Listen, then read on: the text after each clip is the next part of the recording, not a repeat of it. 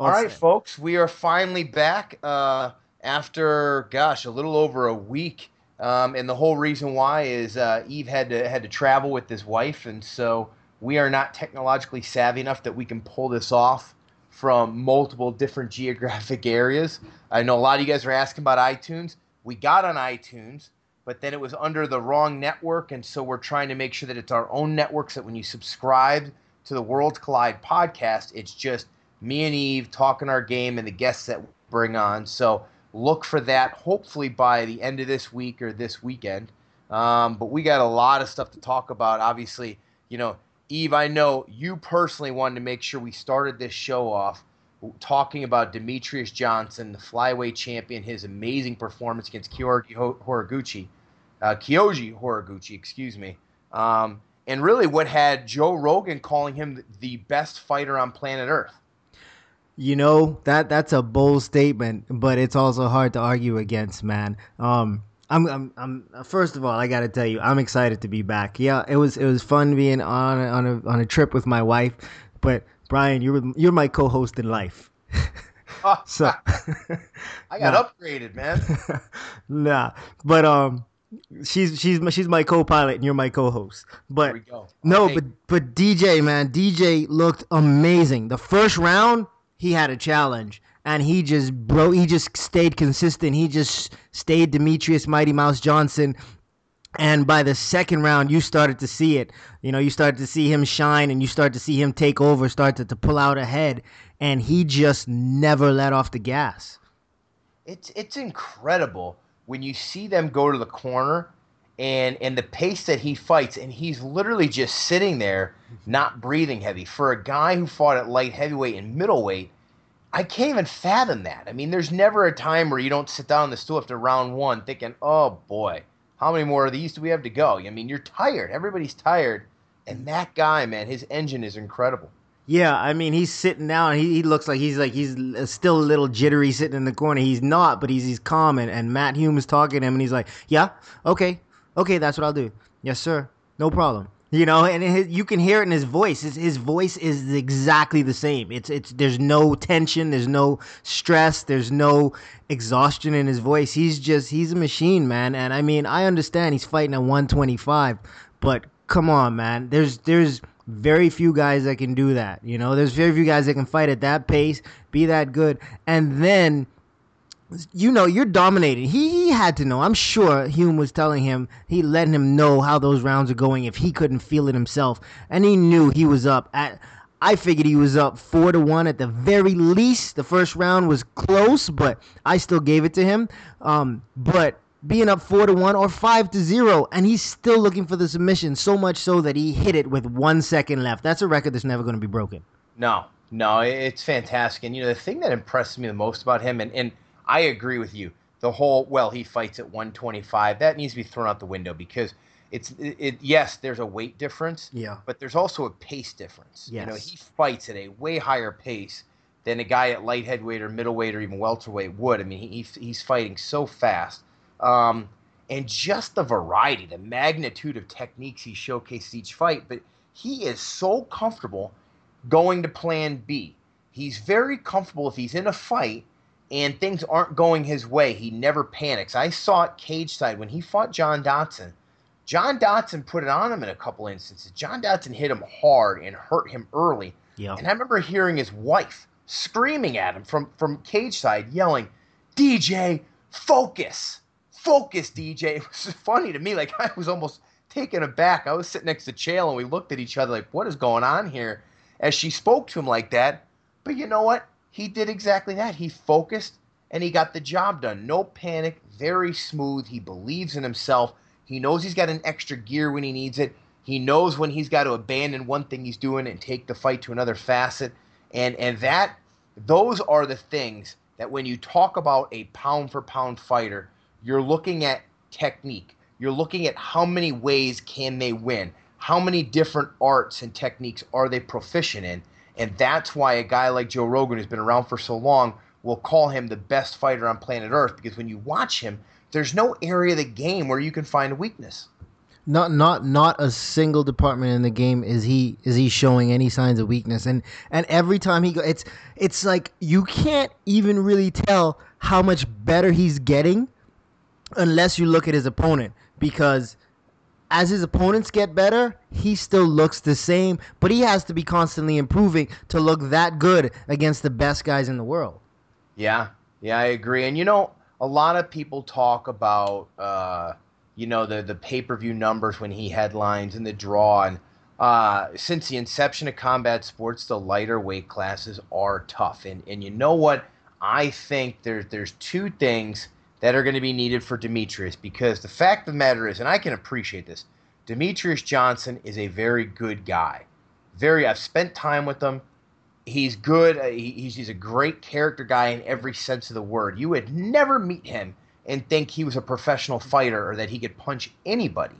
Um, so in that case, he's going to need someone to be his heel. He's going to need a Conor McGregor type to come into that one twenty-five pound weight class, or a Chael Sonnen or somebody like that who brings out the best in him and generates interest in his division. Or option B, in my opinion, and I like this option a lot, I think he could do big numbers and get a big payday if he went up to one thirty-five to fight T J Dillashaw. I, I personally think that that would be very intriguing. I think it would be a great fight. And win, lose, or draw, he's still the flyweight champion. I think they'd pull a decent number for that.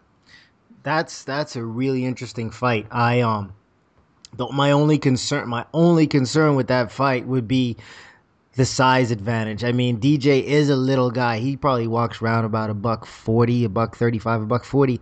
And um, Dillashaw, he's got to be in the fifties at the very least. You know, yeah. he's he's so much bigger. Um, it, it's kind of like when when when Dominic fought him. Um, he was just he was just bigger than him. And I and, and I mean, Dominic is is Dominic is sound as hell. You know, he's he's a really good fighter also. But um, when when when when both guys, when everything's equal, the size starts to matter, you know? So yeah. I, I, I worry, but like you said, he doesn't lose any stock because he's that good, and he's and he, he's he's still the one twenty-five pound champion, and he can push a guy like Dillashaw. He could possibly beat a guy like Dillashaw. You can't never, you can't count D J out of anything, you know? It no. doesn't matter. It doesn't matter if it's at one forty-five. You can't count him out. He, he It's more, yeah, it's likely that he will lose to a guy like Jose Aldo, but you can't count him out, and it's definitely going to be a challenge. It's not going to be a cakewalk for even even Jose Aldo, and Jose is, is two weight classes up. Yeah, well, and, and I would I would challenge to say that D J is much better than he was when he fought Dominic Cruz. Now, so is Dominic since yeah. then as well. Um, and you know it too. Speed is a massive advantage. A lot of times in the gym when we train and we spar, you know, welterweights will go with middleweights or even light heavyweights, which can be a mistake. But what you'll see a lot of times when you see those sparring matches happen, the smaller guys are winning. Because of the big gloves, yep. they're hitting the other guy much more often, and they're not getting knocked out by the other guy because, again, you got sixteen or eighteen ounce gloves on. So, um, you know, if if T J wouldn't be able to, to hurt him early, and D J can get some momentum going, it, it could be an interesting fight. Now, I don't think he's going to have as good a takedown advantage as he's accustomed to having at one twenty-five pounds right. against a wrestler the caliber of T J. But my big thing is the only thing he has to lose is he would probably take more damage than he would in a traditional flyweight title fight. And I'm always a big proponent of fighters to measure the longevity of their career and make as much money as they can for as long as they can. But my thing is I think it would be worth it for him because of the payday, that even if he lost, I think he'd pull a decent pay-per-view number, much better than he's accustomed to pulling, and he could get himself his biggest payday. Yeah, that's that's and, and that fight is definitely super fight material, you know? I mean, we're talking about a guy that moved down to one twenty-five, and even before the weight class was even established. I mean, when the weight class was literally him, Ian McCall, John Dodson, and Joseph Benavidez. I mean, he beat all three of those guys, and those guys are some of the baddest mofos at one twenty-five in the world. Yeah, yeah. I mean, they're very – and and you know what? People didn't expect him to win that either. A no. lot of people expected Ian McCall to win that. Yeah, yeah. yeah. yeah it was. He, I think he was the favorite going into it. Yeah, it was basically a tw- I mean, you know, when was the last time we saw a tournament in the U F C and, and, and D J won it against, you know, and all these, all those guys. D J was small at one thirty-five, you know? Oh, um, yeah. All those guys, those guys, none of those guys really look small at one thirty-five. Um, but, and I think all those guys are a little bigger than him, except maybe John. But he, you know, he just came out and did his thing, and, and he's that guy is a superstar, man. And that, that was the reason why I wanted to talk about him first, because I don't want anybody stealing that kid's shine. I agree with it, man. I I really do. Now, you know, who who's next? I mean, they're talking about obviously John Dodson, and he's going to take on, how am I forgetting this gentleman's name? Zach Makovsky, uh, the the. Uh, the Drexel, Pennsylvania college graduate who is a stud himself. Yeah. That's going to be an interesting fight because Zach Makovsky's a goer. He's a volume guy. He can go for five rounds. I think it may be a three-round fight when he fights Dodson. And Dodson's built more for a three-round fight. Yeah. And, and Dodson, Dodson, I mean, at one twenty-five, Dodson packs a punch, you know. Oh, man. Absolutely does. Yeah, he's he's I mean, he's he's the big puncher in the weight class. So that's definitely the winner of that fight is definitely a good challenge for D J. I mean, we saw the fight with Dodson. Dodson hurt him early, but the thing about D J is that pace he puts on you. I don't think John could could keep up with that for, for twenty-five minutes. Once you get past that sixteen minute mark, that starts to get really hard, I think. But um, yeah, yeah at one twenty-five, man, I really, honestly, I really want to see Henry Cejudo get comfortable at one twenty-five and and, and prove himself, because that that I think when that comes around, and you know what, Henry Cejudo, if he starts running his mouth right now, he he's that guy. You know, he's oh, yeah. he's he's got a little bit of a reputation for not making weight. You know, um, he he can be that guy. He can do that, and and and, yeah. and you know, make a lot of money for both of them.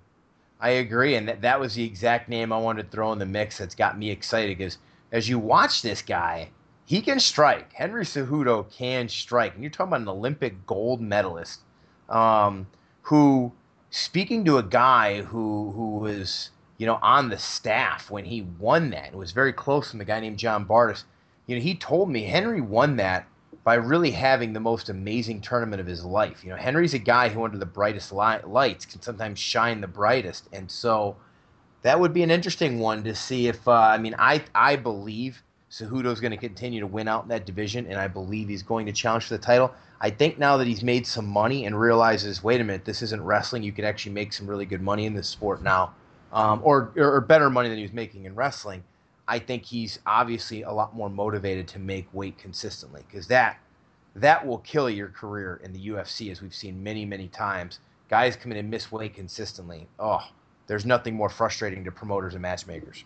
No, nothing at all. I mean, It's it's it's an agreement, and as a fighter, and, and I think you would agree, as a fighter, that's that's a commitment you make. You know, um, I've always I've always said it to people, especially when I was coming up. I would have guys in my gym that would ask me, uh, "Eve, hey, I got I, somebody offered me a fight on this date, and um, you think I can make weight by then?" And it's like, you're not a fighter. You know what I mean? You get an offer, you decide if you're gonna do it, and at that, once you make the decision if you're going to do it, it's because you you're going to make the weight. That is not that is not a factor that's going to deter you, you know. Um, and I feel like Henry Cejudo, by making the weight and, and, and now seeing what it's what it's what it's the value of it of it is, and and and how good he can be and what he can do in the U F C, you know, the challenges that that are before him. I think um, the weight shouldn't be an issue anymore. I, I, I'm I'm going to go on out on a limb, and I'm going to say, you know, I, I have the confidence that he's going to continue to make the weight and, and,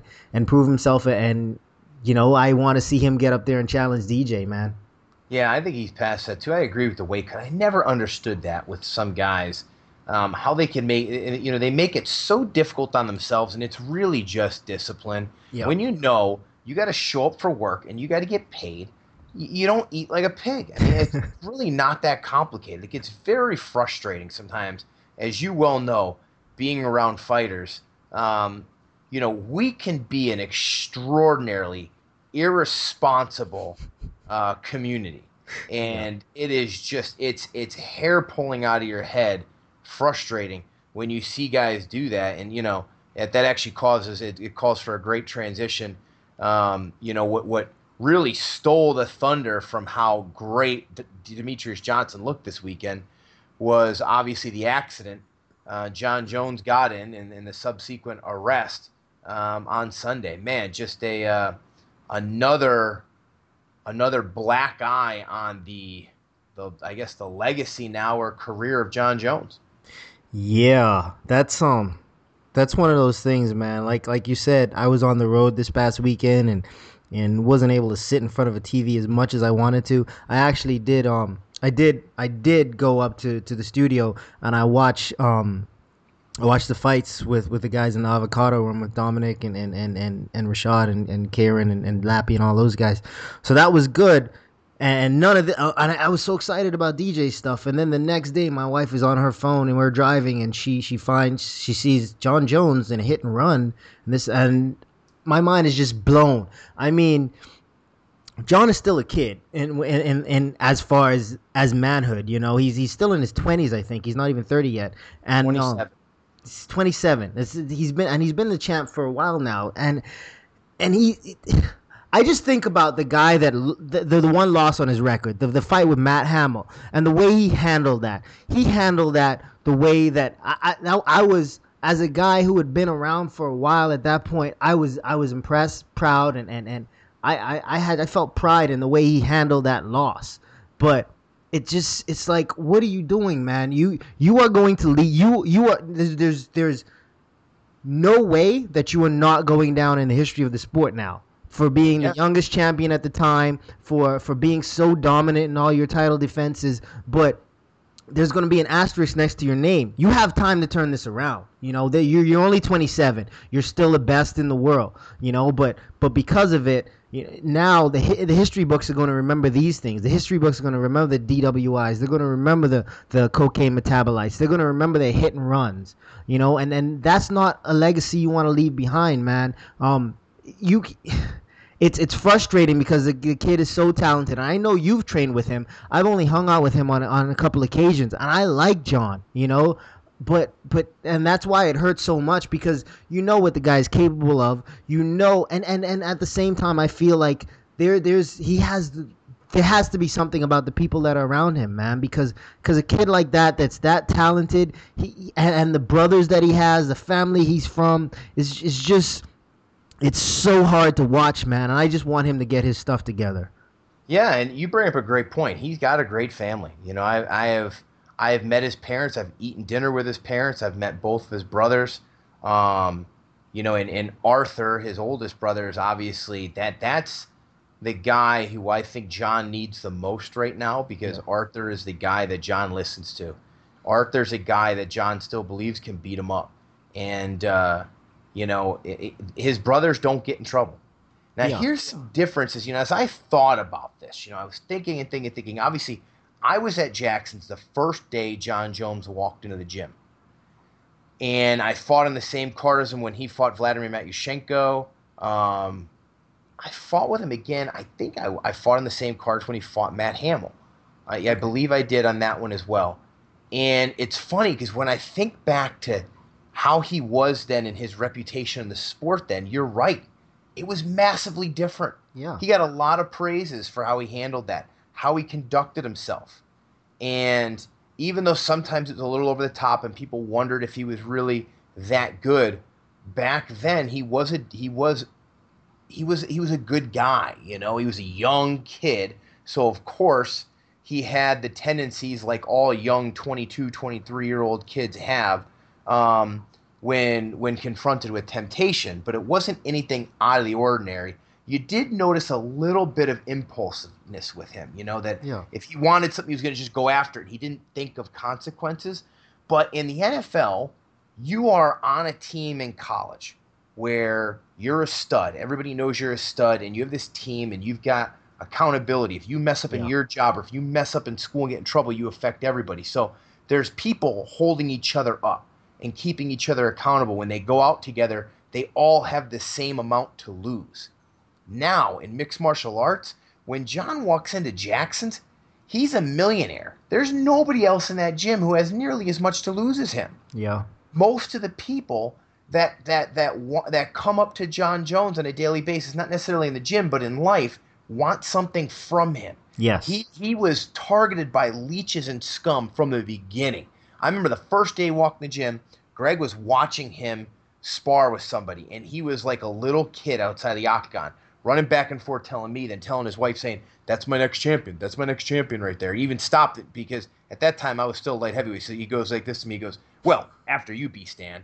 And I go I go like this. I chuckled. I was like, look, coach, I, uh, I'm a realist here, all right? You can you can relax. You don't have to sit there and, and appease me.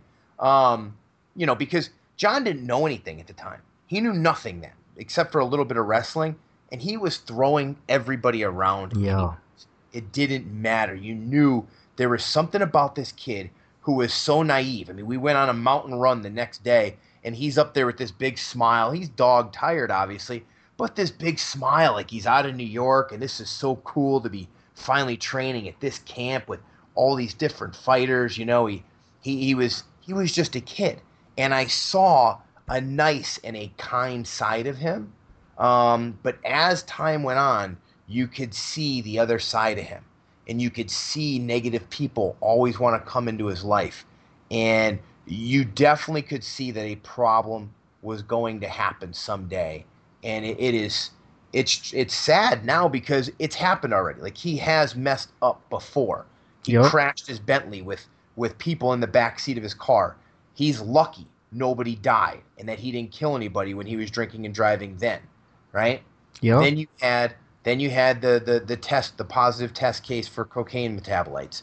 Got it, big black guy, but it only concerned himself here, right? He was only hurting himself there. Okay. Yeah, the now one day of rehab, it, what's that all about?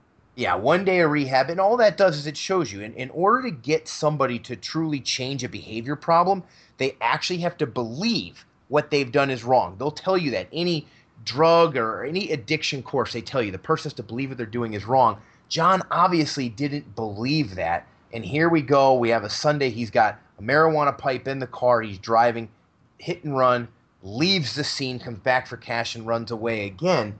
And now what you have is this young man is no longer just a danger to himself. He's a danger to other people, and he gets so lucky. This is the second time nobody died. The worst was a broken arm. This could have been way worse. Yeah, yeah, it could have been. And and in a, a charge like that or, or, or a case like that, I mean, that's if somebody dies, that's prison. You know what I mean? Especially leaving the scene. Um, I mean, this is this is this is one hundred eighty degrees from the guy that was fighting for a world title, but he ran down a mugger. The day that, but nobody's gonna remember that. No, no, nobody oh. thinks of that. I, you, you, you've trained with the guy. You know the guy. That I probably just brought that back into your head. You know what yeah. I mean? It's, it's yeah. nobody's gonna remember those things. They're gonna. People are only gonna remember as fighters. People are only gonna remember us for what we do in the cage, unless we completely screw up outside of it.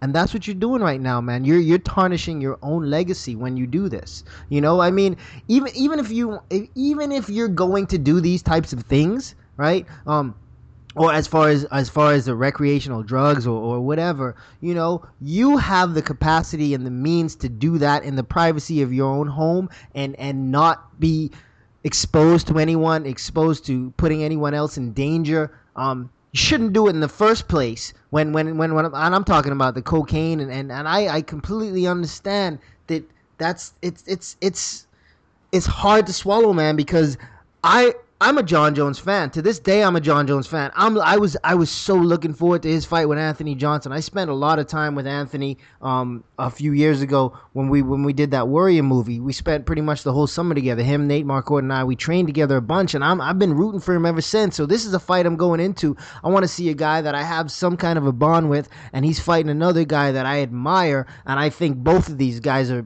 the best guys in the world at their weight, and I mean, they've both destroyed everybody that's been in their path. It's, it's. I mean, what they've done is they've taken away Conor McGregor, Jose Aldo Part two. You know what I mean? This is Conor McGregor, Jose Aldo at two oh five. This is the same type of thing. These two guys have destroyed everybody in their path until they run into each other. And now we don't get to see that because of selfishness. And he doesn't get to solidify his legacy and challenge himself because... Of, of of just impulse control issues. That's a massive compliment, by the way, to Jose Aldo, Conor McGregor, that you said this you you called them the fight, and you said this is the Conor McGregor Jose Aldo at light heavyweight. That's a massive compliment to how big that fight is. But you know, something you said really stuck out to me. You know, look, he's a cage fighter. He's a professional fighter. So anybody who expects him to be a role model and the perfect person, yeah. look, that's not what he's paid to do, okay? And and I, I don't want to burst anybody's bubble. I think, you know, look, there should be a way you conduct yourself, and, and everybody knows me, knows, hey, I'm, I'm, I'm an honor, I'm an integrity guy. I'm about doing things classy. However, that's not necessarily what you can demand from all these professional fighters. Let's not pretend that. Where, where John goes wrong, it's a free country. You want to kill yourself and put stuff like that in your body and do it, fine. But when you do it and you get behind the wheel of a car and yes. you put other people in danger, that's a massive, massive problem.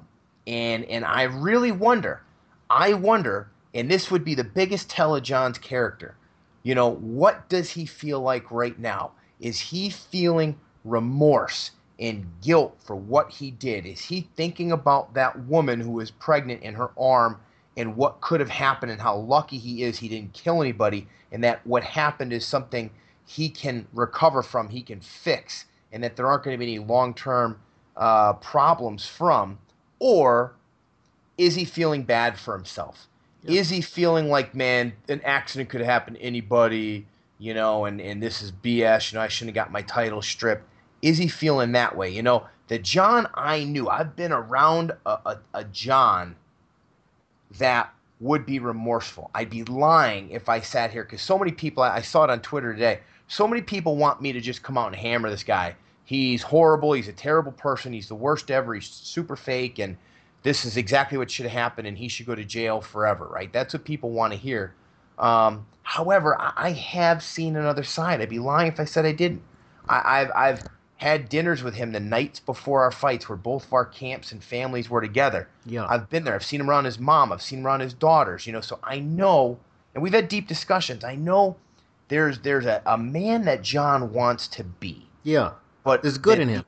Exactly. The obstacles and the things that come with being a wealthy champion like he is in this sport have just simply been too much for him.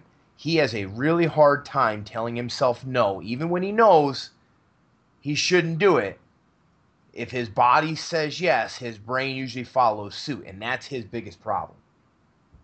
Yeah, it's it's it's like what you said. Basically what you're saying is, is he sorry for what he did, or is he sorry that he got caught, you know? Um, yeah. Or that he that he had problems, you know? Um, and yeah. that that's that's definitely an issue of character. And, I mean... The John, the John Jones, I and I, I haven't spent nearly as much time as you have with him. I've seen him on different occasions. We spent a night together hanging out in, in, in Buffalo one time. A bunch of us went out, um, and he he was just a really nice guy, you know, um, very humble. And we all knew who he was and what he was capable of and what he was going to do. This was before he won the title, you know. But I, I was I was a fan at that point, and and. And it's it's it's so hard to watch somebody somebody do this, but but at twenty-seven years old, he has plenty of time to turn this around, to fix this. He's still going to be capable of what he's what he is right now. A year from now, two years from now, he's still in the prime of his life, you know. And just the way the, the exact same way we don't really remember the way he handled the Matt Hamill loss, disqualification, the way we don't really remember him running down a mugger the day that he's fighting for the belt and wins it.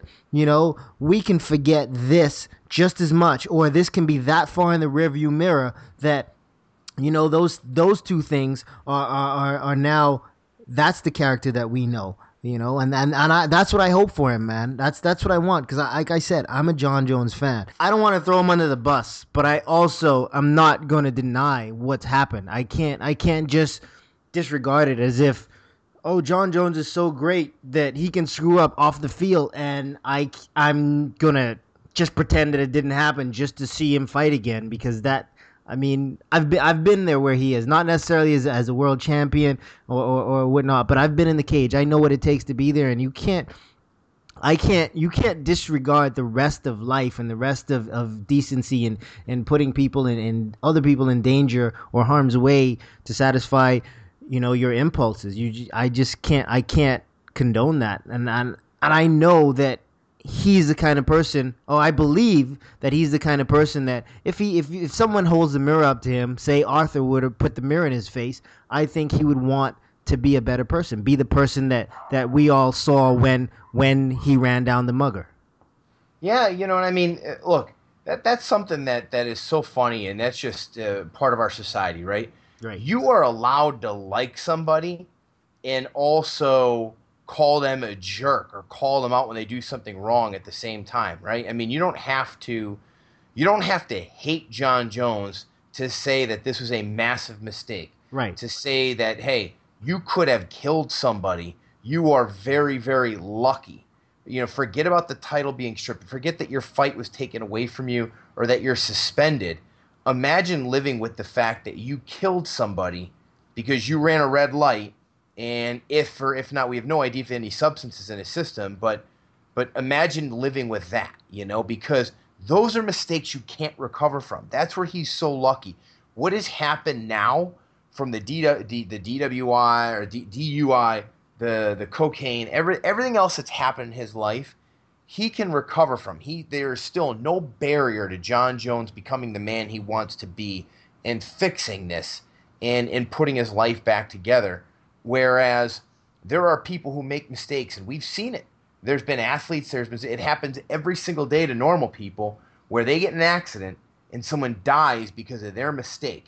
And they may not have had any substances in them, or not that John did. We don't know, but that happens. They live with that forever, forever. You know, and I, I've seen it. I, I mean, I see it in the military constantly. I, I served with men and women who have that on their conscience every day. That that's part of being an officer in the military, is decisions you make will cause are life and death, and you've got to friggin' live with that. John has been fortunate enough that that's not the case here. Yeah. You know. Yeah. And and and that's that's my big thing. I I really hope he. I don't care if he ever fights again. Doesn't matter. He's still in my mind the greatest mixed martial arts ever that we've seen in the U F C. Yeah. That I, doesn't I, change anything. I just care. I know he's got. I, I've met his fiance. I've met his children. Um, I've met who I think is the man John wants to be at times when we've been in deep discussions. Um, and and that's redemption to me for him. I just hope he gets to there. And you know what what that is for him is that he can eliminate a lot of these mistakes in his life, specifically the ones that put other people in danger besides himself. It is important that I say. Um, You know, I, I shouldn't promote this like, hey, me and John are still friends. The last encounter I had with John was actually in the post-fight show after he beat Daniel Cormier, and John was actually not pleased with me at all. He had heard that I trained with Daniel Cormier before that fight. He was very upset about it and, and basically made the statement like, our friendship is over, and he expected more of me in that. Now, what I mentioned to him was, look, John, I travel with Daniel pretty often when we do these Fox cards. I did two five-minute rounds with Daniel so that I could get a workout in when he was training with some guys at Arizona State's wrestling gym. The whole wrestling team was there. I was there. Cormier was there. Liam, the two hundred five pound fighter, champion from Bellator, was there. And I got two rounds in with Daniel Cormier, and that's what you're getting mad at me about, by the way. And I said, John, what is there that I can do to help Daniel Cormier beat you? And oh, by the way, you know, I'm allowed to be friends with both of you. So it, it was just, it was confusing, but you know, John was emotional at the time, or he was just upset. And I think because of the, the bitter war of words those two got into, I think it was one of those things where, hey, you're either on my team or you're on his team type of situation to John. So I don't want to let this whole podcast go and come off like, you know, me and John are, We're, we're very close. We were we were close to the time that we trained together. It was two to three years, I think, that, that we were both down in Jackson's. We fought on a couple of cards together, trained a bunch. Um, but since, and this is like since two thousand thirteen, I have not seen him much at all. I've seen him at a few fights here or there, um, and everything was fine. The last time I saw him, obviously, it didn't go over very well. You and him were cool until you went and threw the ball around with D C That's exactly right. Exactly right. we, we we were cool until that happened, and so I would presume to that, that right now um, that that he, he is he is still not a Bryan Stan fan, which you know whatever. I'm not, I wasn't even mad at him about it. I, I get it sometimes, and I think that that just, you know, um, he wasn't being mature enough at the time to realize that, hey, look, pal, you can't dictate who everybody's friends with. Daniel Cormier is a heck of a guy. Yeah. You know, you may not like him, but, but you know, I've been friends with him for a long time, and I've been working with him a long time, and I really enjoy his company, you know. So yeah. um, he, he's he's my friend. But anyways, back back to what's more important. Uh, you know, it, it's it is it's sad for the sport because man, because it just, a fight. It hurts. We, it hurts. We we lose a great fight too. I mean, yeah. we lose a great fight. Like I said, you know, we lose we lose the Jose Aldo, Conor McGregor at two oh five with Jon Jones and, and, and Anthony Johnson. I mean, look at what Anthony Johnson has done since he got back to the U F C. You know, he's done with punches and, and he's done it in a violent fashion. He's done exactly what Jon has done in a, in a completely different fashion. Jon has done it with technique and and and and just creativity, and A J has done it with just being brutal and violent and taking guys' heads off. And it's not like he's just beating up bums. I mean, he's be- the guy that pushed Jon Jones the hardest just got the, the snot beat out of him. He just got ragdoll and and he just got beat up like a child yeah. by the guy Jon that Jon was about strong. to challenge. And I'm, yeah. I'm I'm so I was so looking forward to that fight.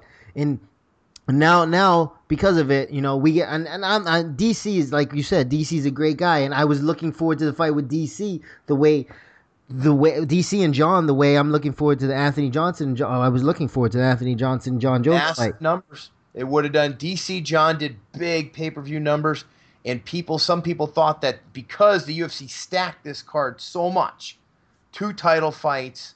Um, You know, plus, I mean, you got Joseph Benavidez in that card, Cowboy versus Khabib Nurmagomedov. I mean, you got some great yeah. mixed martial arts fighters with big followings on that card. Most people thought this would do the best number of the year. Yeah. So you're talking most likely. I spoke to one of Jon's coaches today, and, you know, he said this is most likely a five million dollars swing for Jon missing this fight. And yeah. that's not counting the endorsements. Obviously, Reebok dropped off. I don't know who else dropped off, but the Reebok contract is gone yeah. now yeah. for Jon Jones. And that's that's that's. I mean, that's got to be hard to swallow. I mean, there's there's there is shipments of cocaine that's not worth that much. you know yeah. what I mean? There's there's not enough. There's an, there's not enough cocaine in the world to make me throw away or burn five million dollars. No. And let me ask you this, Eve. How do you feel? So we saw the punishment come down. Obviously, I, I was surprised at how quick the U F C acted. I did not expect – I did think that there was a possibility they'd strip him the title. Then I started to think they weren't going to. And and I suspected they were going to let the legal process uh, play out a little bit more before making a decision. So I was surprised by the timing. But the other piece, most of all, that surprised me was the indefinite suspension. What are your thoughts on the end? I mean, because that basically takes away his right to make a living at this point because he's only under contract with them and can't go elsewhere to fight. What are your thoughts on that? I I I kind of get the feeling of a of a three strikes rule, you know, um, and and it's only escalated. I mean, the first D W I, it was it was a D W I. Nobody got hurt. It was his own vehicle hitting a tree.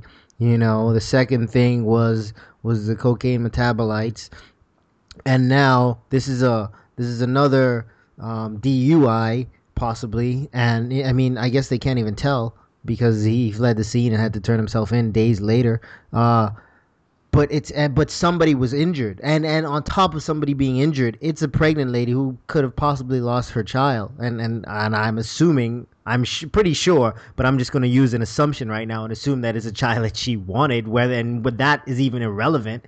But it's it's it's it's the stakes are so high, and I think the legal process is going to take a long time. And I don't necessarily know if if Zuffa wants the belt to be hanged up because of um because of litigation. You know, it's it's it's it's hard to, to swallow, but at the same time. I, I am not against the rulings. I'm not against the, the stance the U F C's taken and, and the actions they're, they've taken because the light heavyweight belt is um it, it can't you can't put these type of things on hold because of an individual's selfishness or, or or improper decisions.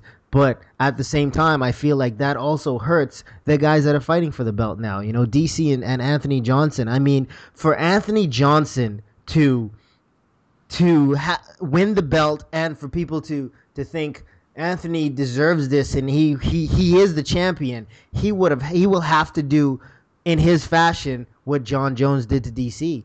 Because if D C challenges him or beats him, if D C, and I, I'm I'm rooting, I don't know who I'm rooting for. I've trained with Anthony, of course, so I, I've got a little more.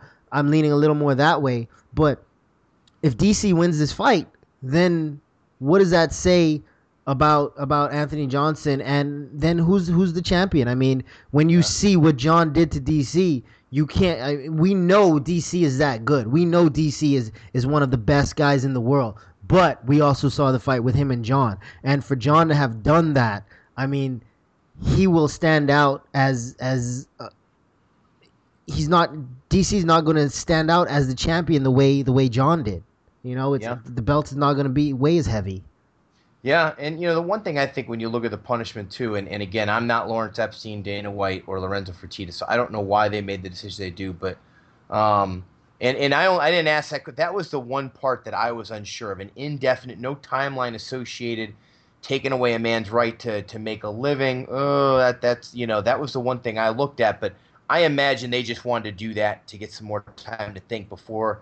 And and it was more maybe about John. Hey, get your stuff together. You let us know when you're ready and when you know when we can can get this thing rolling again. So I think that's why they put indefinite, because I think it wasn't just them saying like, hey, you go sit in the corner till we tell you you can play again. Yeah, yeah. But I also wonder, at least in terms of my opinion, if you care about John, if you're someone that does care about John, and you want to see this pattern of misbehavior and bad decisions stopped, you have to hit him where it hurts. Yes. You've got to take away things that he cherishes, you know, and that is that title. That is his ability to make millions of dollars. You've got to try and hit him in the head hard enough and in the heart hard enough that it forces him to realize what he's doing is wrong, and hopefully then have him change um, and improve his pattern of behavior and decision-making for his family's sake. But, you know, I don't I don't want to solely dedicate the rest of the podcast just to, to Jon Jones because, man,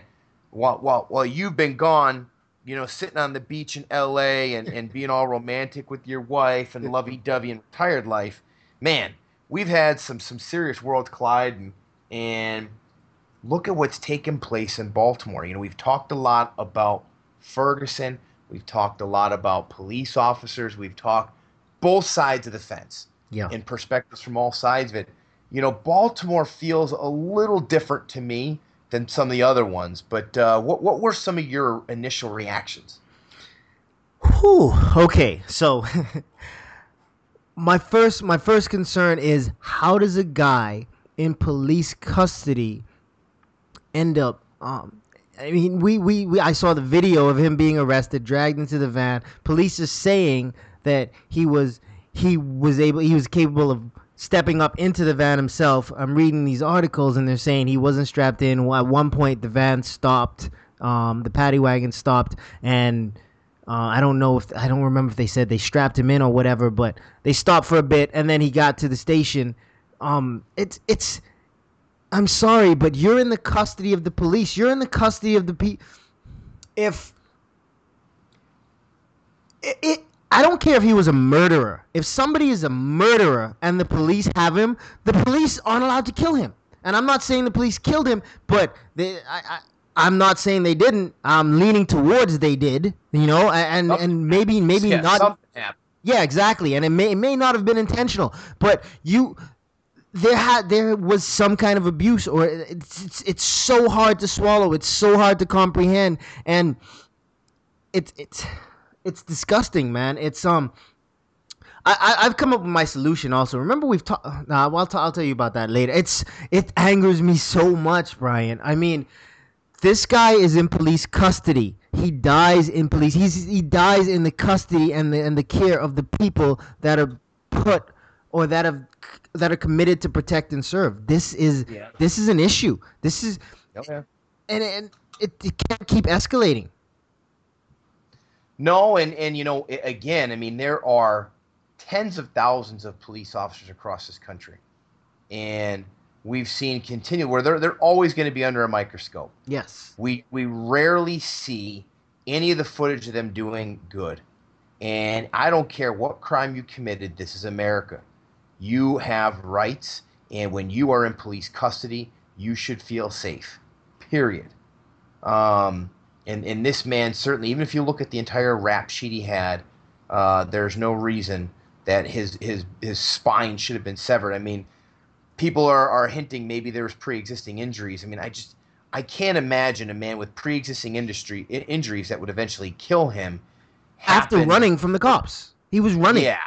You know, that it's it's interesting. You know, there's a lot of details that come out, but th- yeah, that there that's a problem.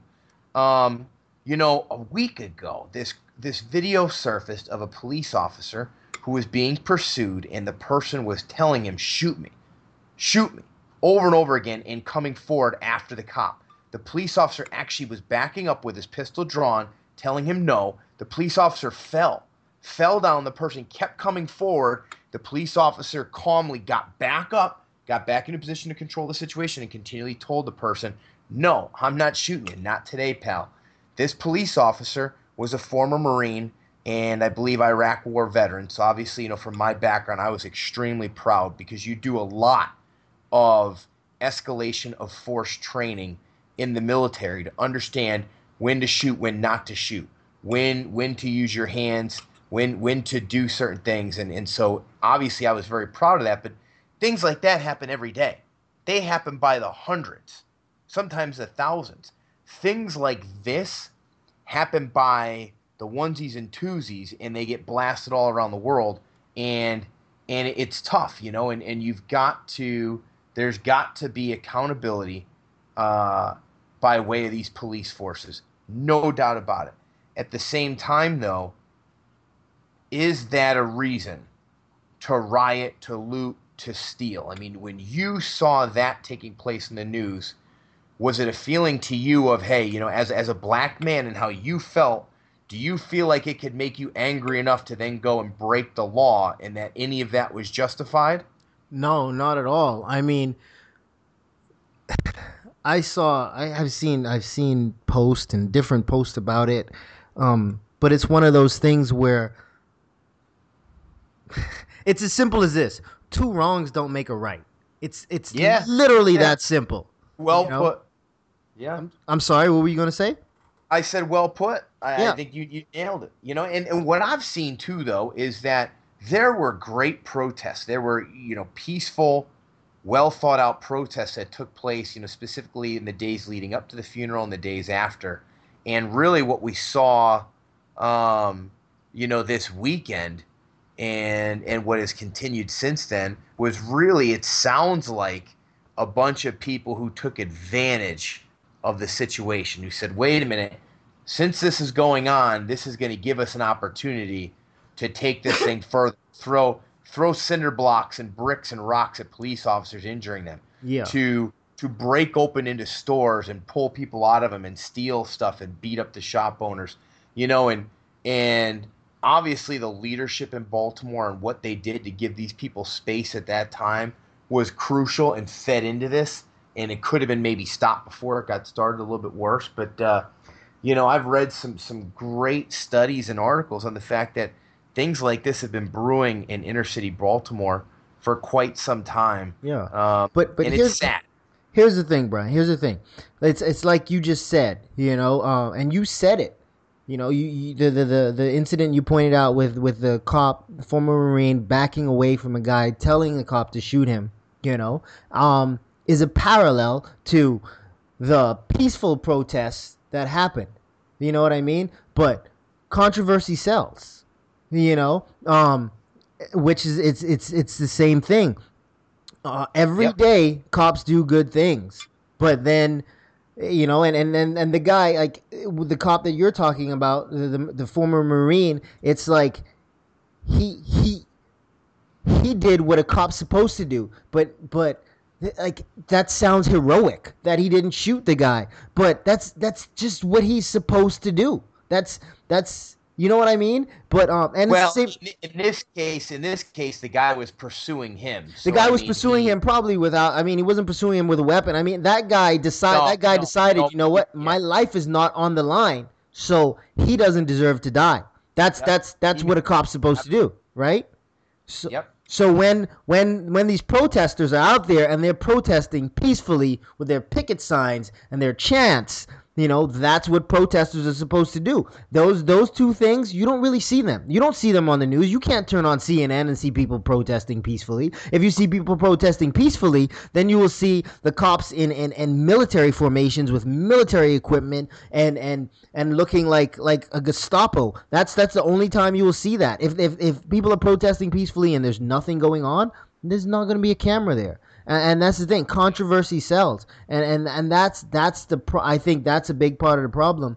Um, when when the fact that these people are looting and, and rioting, and, and it's all over television, it's it's it's not because everybody that's upset by this Freddie Gray situation, Freddie Gray situation, is is angry and they're they're out there rioting and looting. It's these people that will push to that point, whether it be because they're they don't have common sense, they are violent, or they're opportunist, but they don't represent the majority. It's just like when you see a video on World Star Hip Hop of kids getting into a fight at school, you know, and then some other school halfway across the country sees that on the internet, and the, there's seven guys and seven kids in that school that are like, yeah, I want to be famous too. I want to get on World Star Hip Hop. I'm going to go pick a fight with somebody. And they're just walking around the school looking for a fight.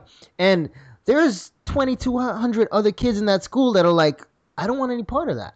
But that yeah. seven, that group of seven, repre- people people believe that represents the the twenty-seven hundred or, or twenty-two oh seven. It it doesn't. And and that's that's the problem with, with the fact that controversy sells, you know. Um, you put that on the news and it's a, as news.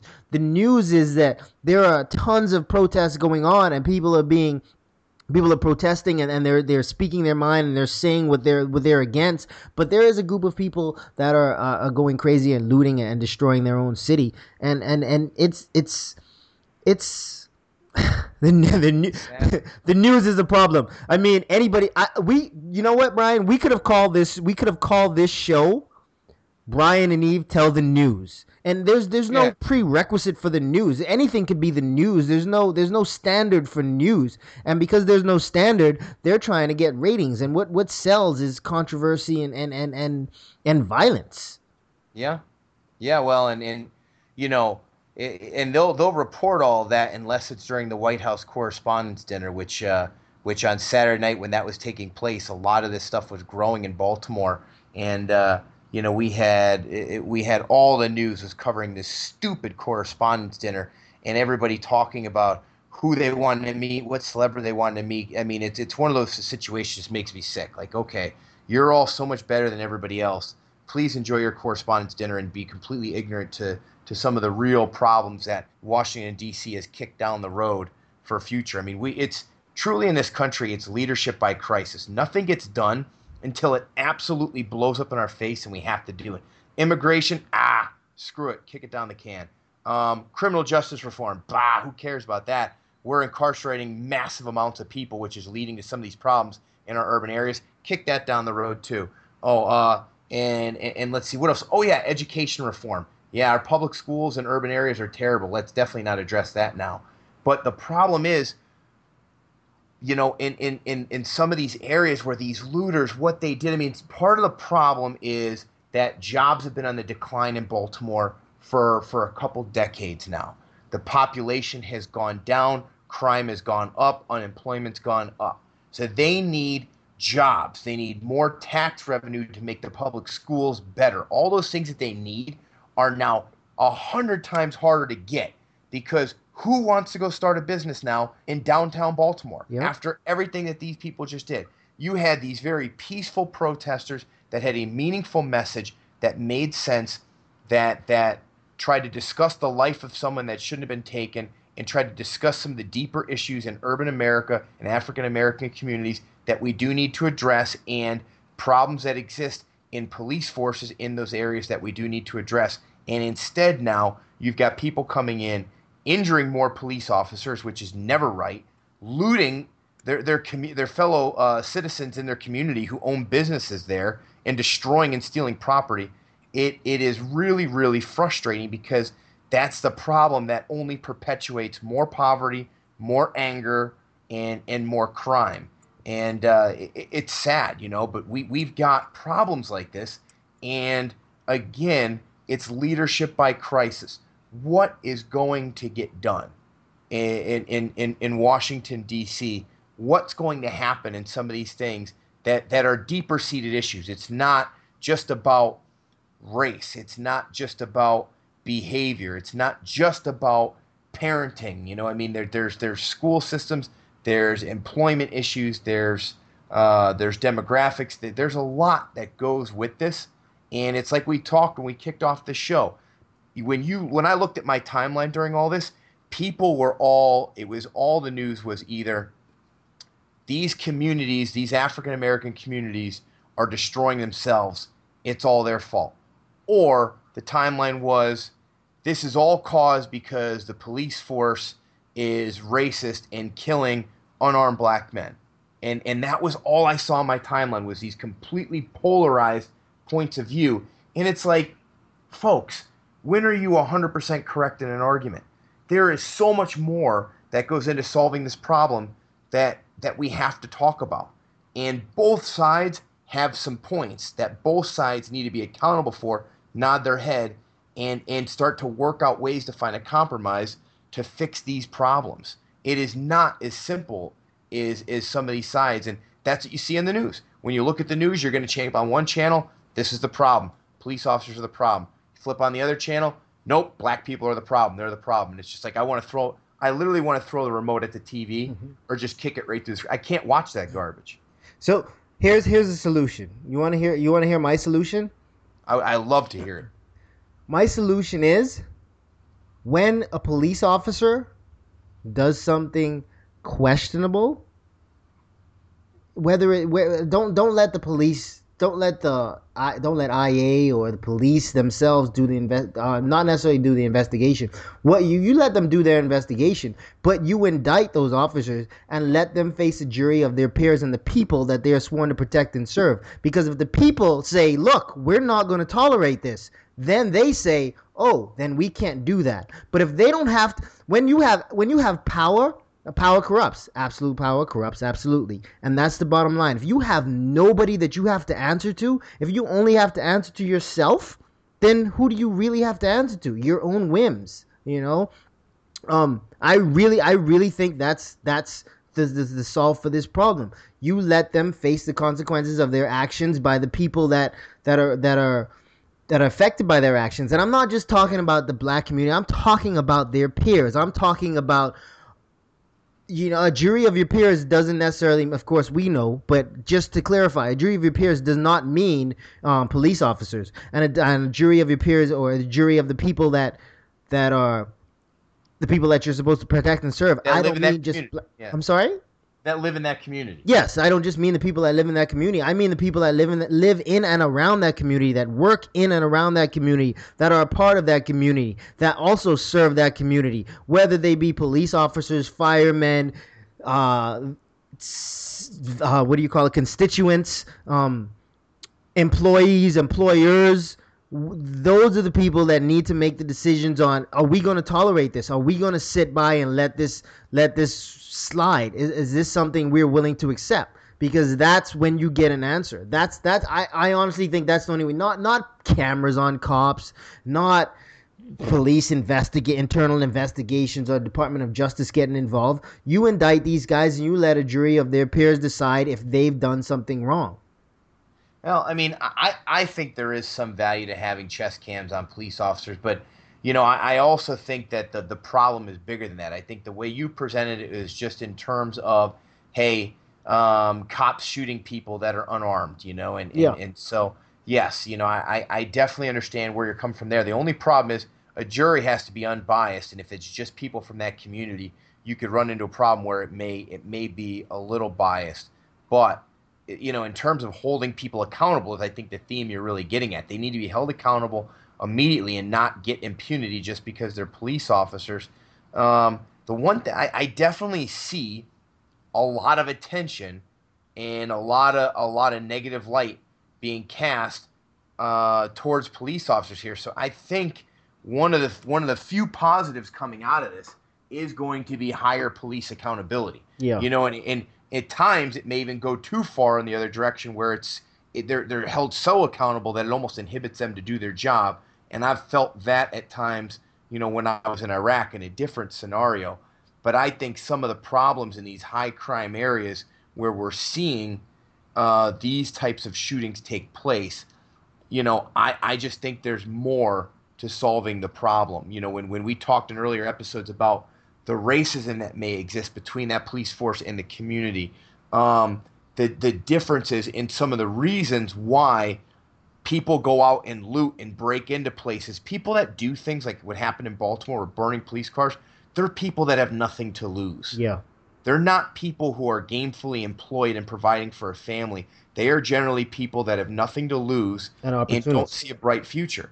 And that, with when, when you look at that, you look at criminal justice reform, where we imprison a massive number of people in this country for nonviolent, small-level drug crimes. Once you do that, that person gets out of prison, they're screwed. You know, they have a problem for life. So I think that that there's there's a multi-layered solution to this, and something we should definitely talk about, you know, in our next podcast, the next episode we do this week. So I just think, Eve, there, there's still a lot more that can be talked about in this topic, you know, especially as you dig deeper in, into not just the incidents themselves, but what's taking place in these communities uh, to, to, to cause such environments to evolve. And, you know, the, the policies and things that, I mean, some great minds have put a lot of thought to this and have put a lot of proposals out there. And again, nothing's really getting done because, again, you know, we've got a, a, an administration, a Congress, and a Senate. It's all leadership by crisis right now, and nothing gets done until it's an absolute crisis. And, and it's sad. It's sad for the people that live in these communities and, and, and deal with some of these issues that we have here domestically.